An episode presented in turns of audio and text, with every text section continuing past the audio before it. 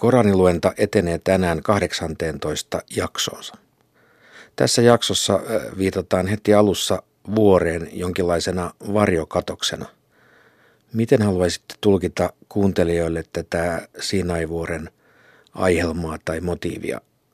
Anas Hasar ja Jaakko Hämeenanttila.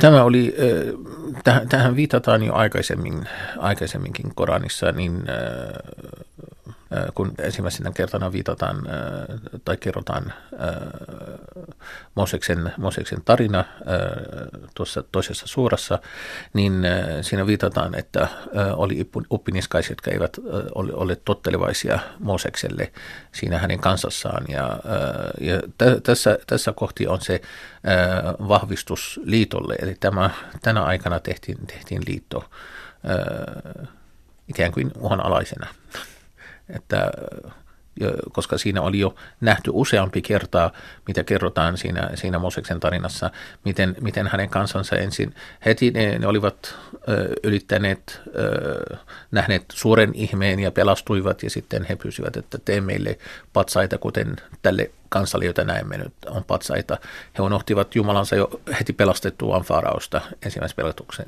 Sitten kohta sen jälkeen he tekivät sen ja polvistuivat sille, sille vasikalle, joka tehtiin kullasta.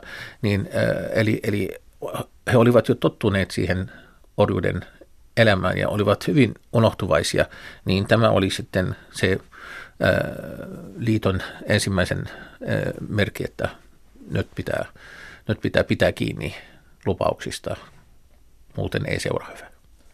Siinä heti tuon kohdan jälkeen tulee mun mielestä yksi Koranin mielenkiintoisimmista jakeista, ainakin sen mukaan, miten sitä on myöhemmin käytetty, nyt tuo jae 172, joka liittyy aikaan ennen luomista, kun Jumala ottaa ikään kuin vielä luomattomien ihmisten sielut tavallaan puhuttelunsa, puhuttelunsa ja kysyy, enkö minä ole teidän herranne. Ja sielut vastaavat siihen sitten, sitten myöntävästi. Ja tämä on myöskin sitten se ihmiskunnan kanssa tehty tällainen niin sanottu primordiaalinen, eli ennen luomista tapahtunut liitto. Tämä selittää toisaalta sellaisen islamilaisen ajattelun, että kaikki lapset syntyvät muslimeina, se on islamilaisessa teologiassa, te- teologiassa tämä johtava ajatus, että kaikki ovat syntyessään muslimeita ja sitten vanhemmat kasvattavat heistä mitä kasvattavatkaan. Niin tämä kohta antaa yhden, yhden niin kuin ikään kuin perusteen sille Koranin sisältä. Ja toinen on tietysti se, että mystikot, islamin mystikot on erittäin mielellään siteeranneet tätä lausetta juuri selityksenä sille, että miksi ihminen kaipaa ikään kuin, ikään kuin Jumalan luokse, että hän on alun perin jo tehnyt liiton Jumalan kanssa ennen syntymäänsä, ja sen takia hänessä on, hänessä on niin kuin elää tällainen kaipuu kohti Jumalaa, ja tämä on todellakin varsinkin suufilaisuudessa eli islamin mystiikassa, tämä on kerta toisensa jälkeen siterattu, siterattu Koranin, ja varmaan yksi niistä kaikkein tärkeimmistä jakeista siinä ajattelutavassa.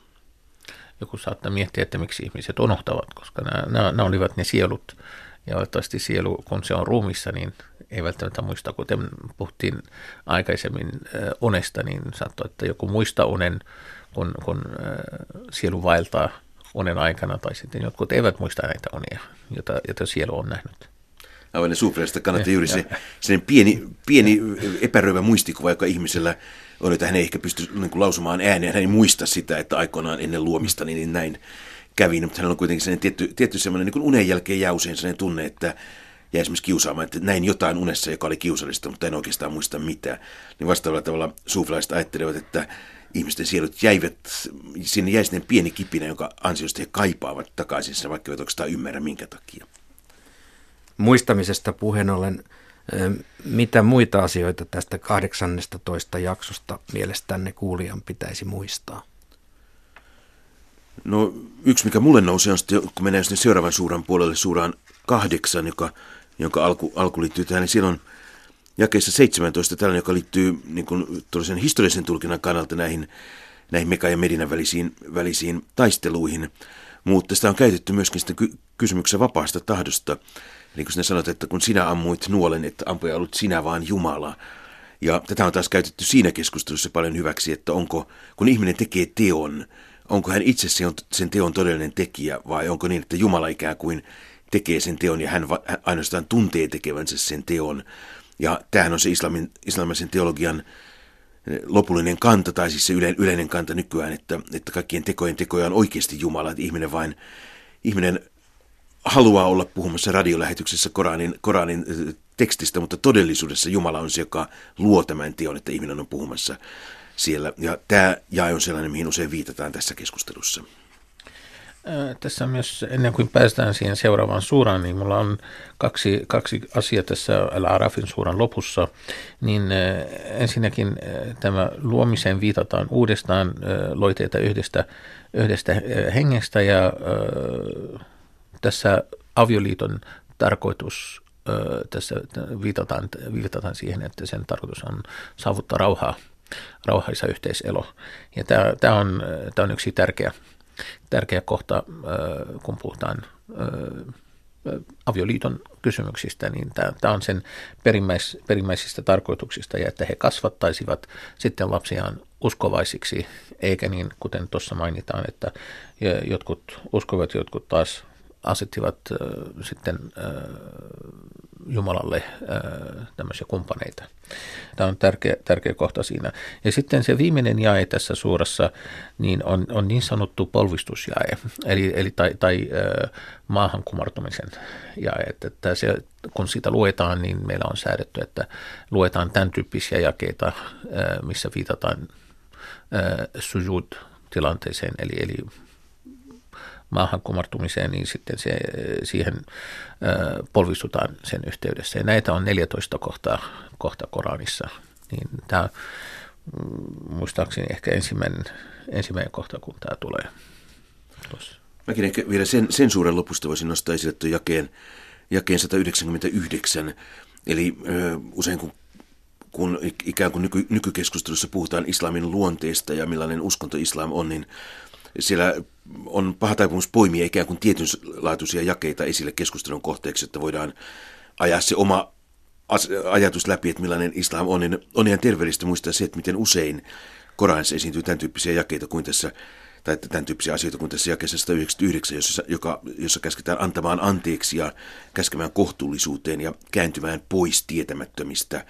Eli Koranissa on aika vahvasti myöskin tällaisia jakeita, jotka korostaa anteeksi antoa ja, anteeksi antoa ja sitten tällaista kohtuullisuutta ja myöskin just se, että se tietämättömistä käännytään pois, että lähinnä vaan se, että jätetään heidät niin omaan rauhansa olemaan tietämättömiä, tietämättömiä mutta ei, ei, ei niin käsketä mitenkään hyökkäämään tai muuta.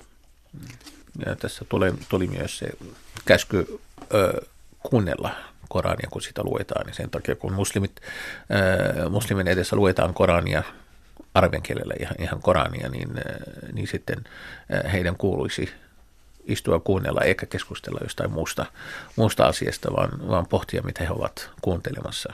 Ja tällaisia on, on vielä, nähdään aika paljon tämmöisiä tilanteita, missä, missä yksi lukee ja sitten toiset kuuntelee ja sitten saattaa olla, että toinen lukee ja, ja niin edelleen. Tosin noin islamin ulkopuolelta voi vielä lisätä sen, että jos ajatellaan Koranin resitaatiota taiteena, Koranin lukemista taiteena, mm. niin niin ymmärrän hyvin, että tavallaan se uskonnollinen ajatus on kuunnella ja pohtia, mutta, mutta myöskin sitten, sitten noin, noin ei-muslimina voi sanoa, että kyllä sitä myöskin välillä kuuntelee ihan, ihan pelkästään sen kauneuden takia, että parhaat koraniresitoijat ovat, ovat ihan niin kuin meillä operalaulajia tai muuta, että heillä on todellakin siis se, se esitys on taiteellisesti sangen nautittava. Myöskin ihmisille, joka ei ymmärrä sitä arabiaa, niin hän voi sitten kuunnella ja, ja eikä, hän ei pysty pohtimaan, mutta niin hän voi kuunnella sitä, sitä ilokseen. Toki resitoijan tehtävä on tuoda esiin se, mitä hän on lukemassa, niin sen takia se mm, äänen, äänen tota, toistamistapa niin on, on juuri pitää sopia siihen tilanteeseen, ettei, että sen takia sitten katsotaan, että hän on taitava resitoija, mutta jos, jos laittaa eri intonaatio sitten kohtaan, joka pitää olla surullinen, esimerkiksi laittaa jotain iloinen tai jotain vastaavaa, niin sitten se ei ole ihan oikea. Sisällön ja muodon täytyy, tai sisällön ja esittämistavan täytyy vastata toisiaan. Ja. Aivan. Kuinka tärkeänä pidätte tämän sotasaalinen suuran historiallisen kontekstin ymmärtämistä ja tietämystä tämän sisällön ymmärtämiseksi? Tämähän liittyy ilmeisesti Padrin taisteluun 624 ja taisteluun kauppakaravaanista, eikö niin? Joo, tämä Badrin taistelu on tässä se ensimmäinen suuri taistelu. Tähän viitattiin aikaisemmin, kun puhuttiin silloin Ohdin taistelusta, että muistakaa, kun Jumala auttoi teitä siinä ensimmäisessä oli toinen, toiseksi suurin, niin tässä, tässä puhutaan nimenomaan siitä, siitä ensimmäisestä. Eli, eli katsotaan, että tässä ajankohta, eli tämä tuli ennen sitä suuraa, mikä meillä oli aikaisemmin, eli ajallisesti, vaikka se on täällä paikallaan Koranissa sen jälkeen. Ää, niin, ja tässä, tässä on ää, tärkeä ää, muistutus, että Jumala tukee, tukee uskovaisia, että tämä on voitto, joka tuli, tuli Jumalan tahdosta, eikä, eikä vaan, että miten te toimitte, miten muslimit toimivat siihen aikaan. Muslimit olivat pienimäärältään, siis, siis kolmas osa ainakin sitä vastustajan armeijan, armeijan nähden, niin silti he voittivat. Niin, mutta voittivat, koska Jumala tahtoi, että he voittivat, voittavat, mutta ei, ei, ei muusta syystä. Tuon kontekstin tunteminen on sikäli myöskin tärkeää, että paitsi että se yksittäiselle lukijalle avaa sitä, mitä Korani oikeastaan kertoo, koska Koranilla on se tietty episodimaisuus siinä kerronnassa, että sitä koko, koko asia ei välttämättä kerrota suoraan Koranissa, niin se taustatieden tunteminen auttaa sitten sen, sen ikään kuin sen palasen laittamista siihen oikeaan kohtaan. Mutta se on myöskin merkityksellistä sikäli, että islamin sisällä puolestaan katsotaan, että tietyt Koranin jakeet ovat, ovat universaaleja käskyjä kaikille muslimeille, sitovat siis muslimeita niin menneisyydessä kuin nykyisyydessä kuin tulevaisuudessa. Mutta toiset jakeet on taas puolestaan sellaisia, joiden tällainen ikään kuin laivoimaisuus on myöhemmin kumoutunut, esimerkiksi islamin alkuvaiheessa, tai nimenomaan nämä kumoutumistavasti liittyvät juuri islamin alkuvaiheen tapahtumiin. Ja ne taas on sellaisia, että niistä ei ole tarkoitettu jäljiteltäväksi nykymaailmassa. Ja sitten jos sitä Koranista tällaisia asioita tietämättä poimii näitä jakeita, että kun Korani käskee muslimeita tekemään näin tai tekemään noin, niin olisi aivan oleellista tietää se, että mikä on se islamin oma tulkintaperin, että milloin käsky on todellakin nykymuslimeita sitova, milloin se taas kuvaa sitä tilannetta ja puhuttelee niitä muslimeita, jotka ovat silloin profeetan aikana. Ja jos tätä eroa ei pysty tekemään, niin ei oikein tiedä, mitä muslimien mielestä Korani käskee heidän tehdä. Toki islamikin puolella tässä on sitten tulkinnallisia eroja, että toisten mielestä toiset jakeet ovat laivuomaisia edelleen, toiset ovat sitä mieltä, että ne eivät ole. Pitää katsoa, että kun lukee, lukee näitä ja kuuntelee näitä, näitä jakeita, niin pitää muistaa, että tässä kun, kun puhutaan äh, kuitenkin äh, esimerkiksi sotatilanteista ja taistelutilanteista, kerrotaan siitä, mitä tapahtuu ja äh, annetaan samalla joitakin säädöksiä. Esimerkiksi siinä ohjataan, miten toimia taistelutilanteissa – niin se ei tarkoita, että taistelun ulkopuolella pitää toimia näin, vaan nämä on säätös nimenomaan taistelutilanteita varten. niin, että kun olette taistelussa, teidän tulee toimia tällä tavalla, ei tuolla tavalla. Niin, eli toi, toi on selkeä, että ei voi käyttää sitten tämä säädös taistelun ulkopuolella. Se ei kuulu siihen, vaan se kuuluu tähän sotatilanteeseen. Taistelutilanteissa ei saa, ei saa karata muuta kuin, että jos, jos pitää puolustaa selustaa tai, tai siirtyä sitten vahvemmalle asemille tai sen tyyppistä. Eli se karkuruus siinä on, viitataan siihen, eli siinä on selkeä säädös. Eli, eli tämän tyyppisiä säädöksiä löytyy, löytyy tuosta, jotka ovat jatkuvasti käytettäväksi, käytettäväksi samoissa tilanteissa tulevaisuudessa, joka on sotatilanne, joka on taistelun, taistelun aikana, ei ihan pelkkä sota, vaan, ihan nimenomaan taistelun sisällä. Ei voi siirtää toiseen asiayhteyteen nimenomaan näitä säädöksiä. Aivan. Joo, sitten myöskin välillä jakeet todellakin kumoavat toisia. Toisia tässä on ihan islamissa tällainen oppi kuin abrogaatio, eli nash, eli, eli se, että myöhemmin ilmoitetut jakeet saattavat kumota aiemmin ilmoitetun jakeen laivoimaisuuden. Otetaan vaikka yksi esimerkki, jota täällä on jossain vaiheessa keskustelussa käsitelty, nimittäin tuo viinin juonti. Että jos Korania lukee niin kuin välittämättä tästä, tästä niin kuin tulkintaperinteestä, niin voisi sanoa, että siinä on kohtia, jotka tuntuvat sallivan viininjuonnin. Kun sanotaan, että älkää tulko juopuneina rukouksiin, vaan vasta kun olette selvinneet. Mm. Niin sen perusteella voisi sanoa, että okei, että tämän perusteellahan muslimit voivat juoda viiniä, mutta oleellista on tosiaan tietää se, että kun siellä on kolme neljä viiniä käsittelevää kohtaa, niin se tulkintaperinteen perinteen mukaan viimeinen kohta, joka kutakuinkin yksiselitteisesti kieltää viini, niin se on se, mitä pitäisi muslimin noudattaa. Ne aikaisemmat taas on sellaisia ikään kuin, voisiko niitä nimittäin välivaihe käskyyksi, että sitä kautta mentiin tähän, tähän totaalikieltoon. Ja sitten sieltä ei voi poimia niin kuin mielivaltaisesti näitä var- varhaisempia sanoa, että tähän sallii viinijuonne, vaan se pitää osata yhdistää tähän myöhäisempään. Hyvä, kiitoksia. Kun me järisytimme vuorta heidän yllään, ikään kuin se olisi ollut varjokatos, he luulivat sen putoavan päälleen. Me sanoimme, Pitäkää vahvasti kiinni siitä, minkä olemme teille antaneet, ja muistakaa, mitä siinä on, jotta oppisitte pelkäämään Jumalaa.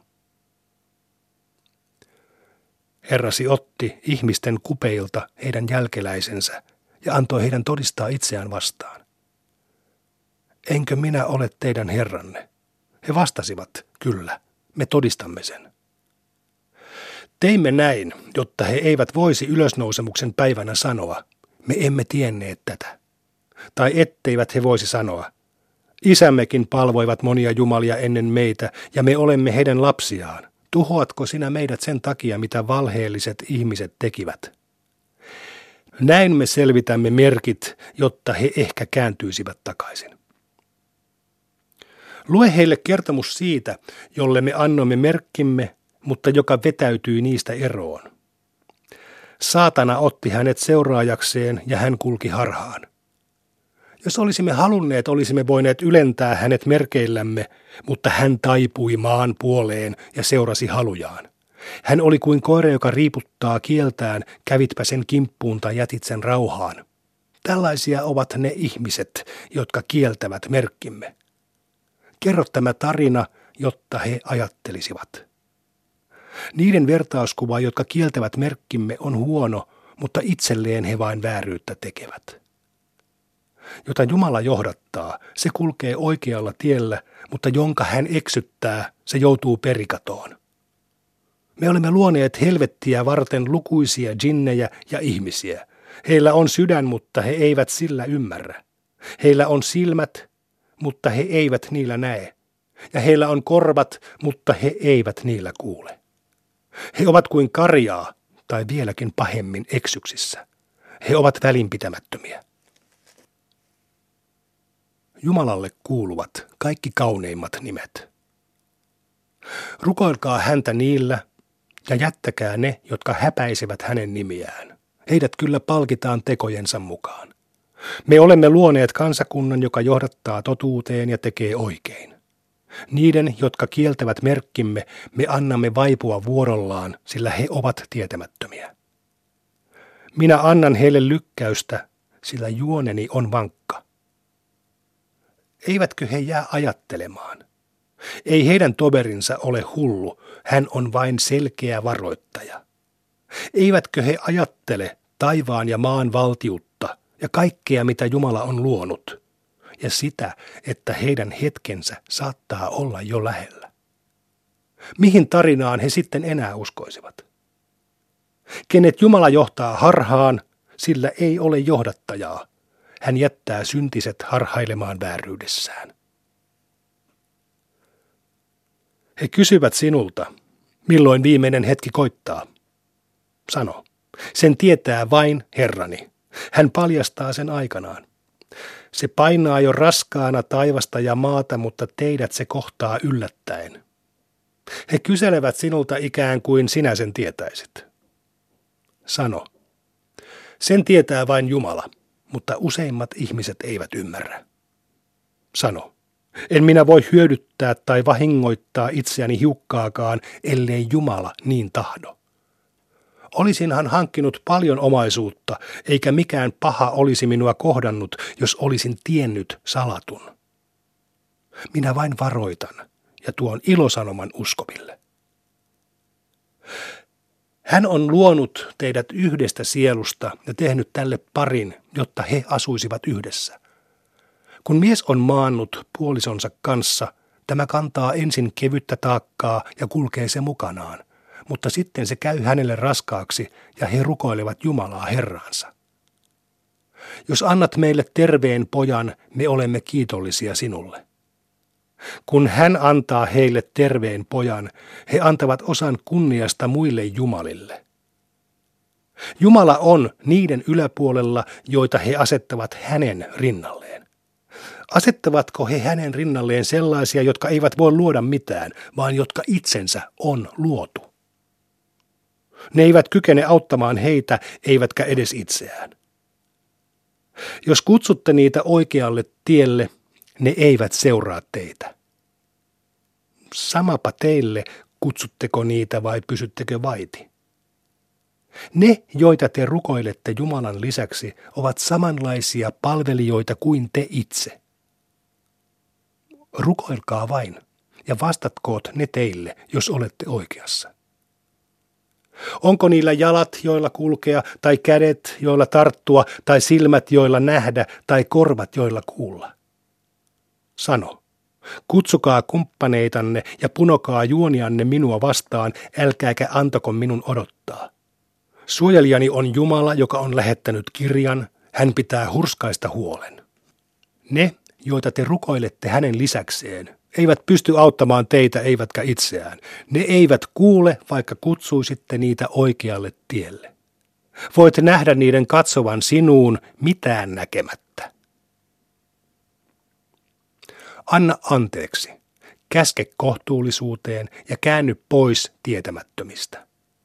Jos jokin viettelys tulee sinulle saatanalta, etsi turvaa Jumalasta, sillä hän on kuuleva, tietävä. Kun saatana lähettää harhansa uskoville, he lausuvat Jumalan nimen ja näkevät jälleen oikein. Mutta tovereitaan saatanat vain eksyttävät väsymättä.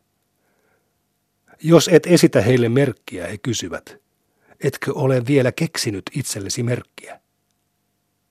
Sano, minä seuraan sitä, mitä Herrani minulle ilmoittaa. Tässä Koranissa on selkeitä todisteita Herraltanne ja johdatus ja armo uskoville.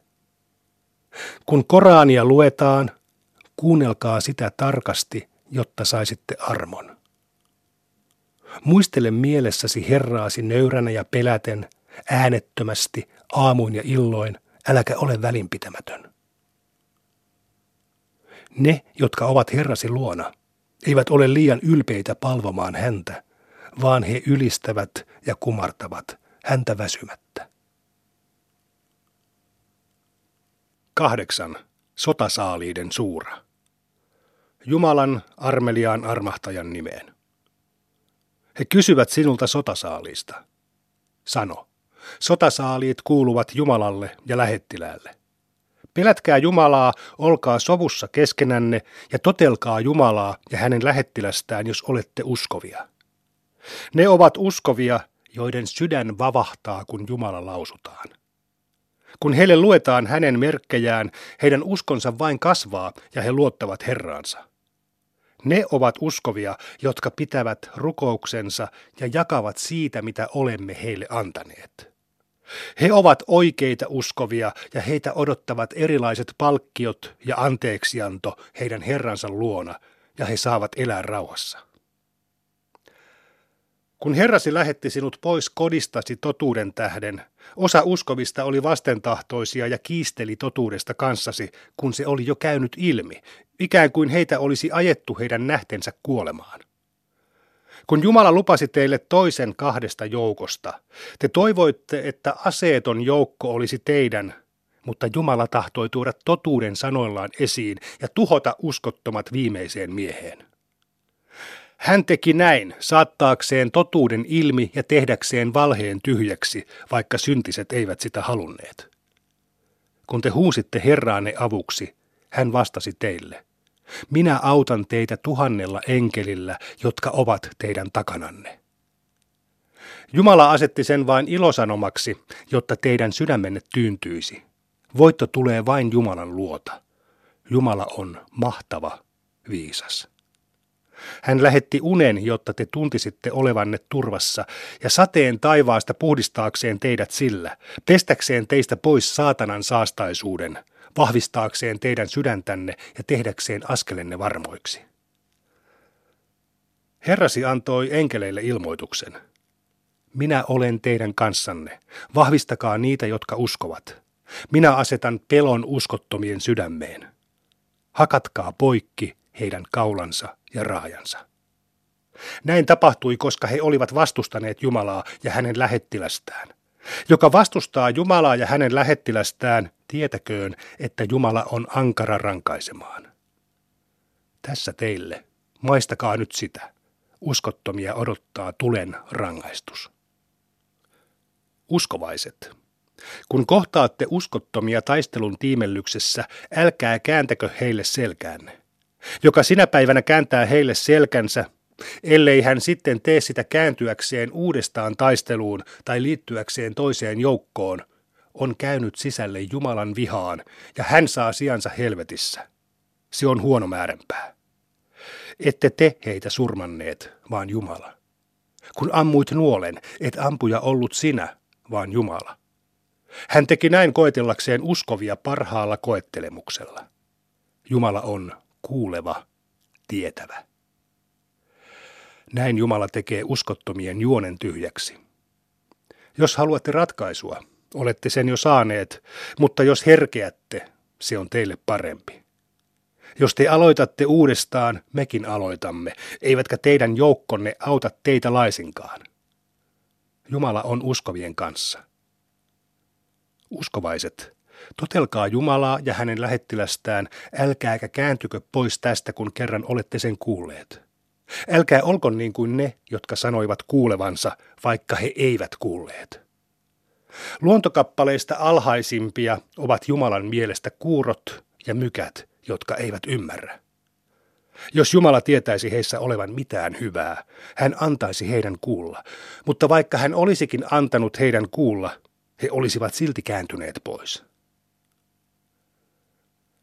Uskovaiset, vastatkaa Jumalalle ja hänen lähettiläälleen, kun hän kutsuu teitä siihen, mikä herättää teidät eloon.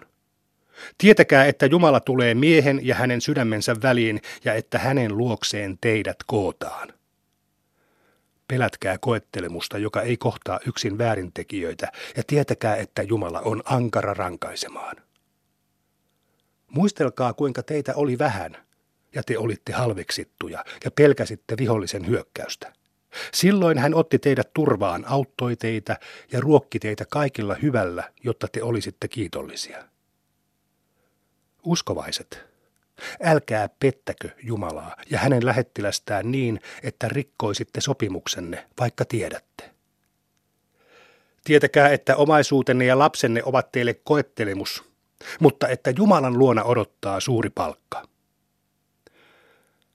Uskovaiset, jos te pelkäätte Jumalaa, hän lähettää teille ratkaisun, pyyhkii pois pahat tekonne ja antaa teille anteeksi. Jumala on ylenlaupias. Kun uskottomat juonittelivat sinua vastaan vangitakseen tai tappaakseen sinut tai ajakseen sinut pois, he punoivat juoniaan, ja Jumala punoi juoniaan. Mutta Jumala punoo parhaat juonet. Kun teille luetaan meidän merkkejämme, he sanovat, kyllähän me kuulemme, ja jos me tahtoisimme, osaisimme mekin puhua tuollaista. Nämähän ovat vain muinaisia tarinoita. He sanoivat, Jumala, jos tämä on sinun lähettämäsi totuus, anna kivien sataa päällemme taivaasta tai anna tuskallisen rangaistuksen kohdata meitä. Ei Jumalan tarkoitus ollut rangaista heitä niin kauan kuin sinä olit heidän keskuudessaan. Ei hän olisi heitä myöskään rangaissut, jos he olisivat pyytäneet anteeksiantoa. Miksi Jumala ei heitä rankaisisi? Hehän estävät uskovia tulemasta suojattuun temppeliin, vaikka eivät ole sen hoitajia. Hurskaat ovat sen hoitajia, mutta uskottomat eivät sitä tiedä. He rukoilevat temppelin luona viheltäen ja käsiään yhteen lyöden. Maistakaa rangaistusta, koska ette uskoneet. Uskottomat kuluttavat omaisuuttaan estääkseen ihmisiä kulkemasta Jumalan tiellä. He vielä kuluttavat sitä lisää, mutta saavat katua. Ja lopulta heidät voitetaan ja kootaan helvettiin, jotta Jumala erottaisi pahan hyvästä ja asettaisi pahat toinen toisensa päälle, kasaisi heidät keoksi ja heittäisi helvettiin. He joutuvat perikatoon. Sano uskottomille, että jos he herkeävät, heille annetaan anteeksi heidän aiemmat tekonsa, mutta jos he aloittavat vihollisuudet uudestaan, miettikööt, kuinka aikaisempien kansojen on käynyt. Taistelkaa heitä vastaan, kunnes epäjumalia ei enää palvota, vaan yksin Jumalaa. Mutta jos he herkeävät, tietää Jumala, mitä he tekevät. Jos he kääntyvät pois, tietäkää, että Jumala on teidän suojelijanne. Hän on paras suojelija ja auttaja.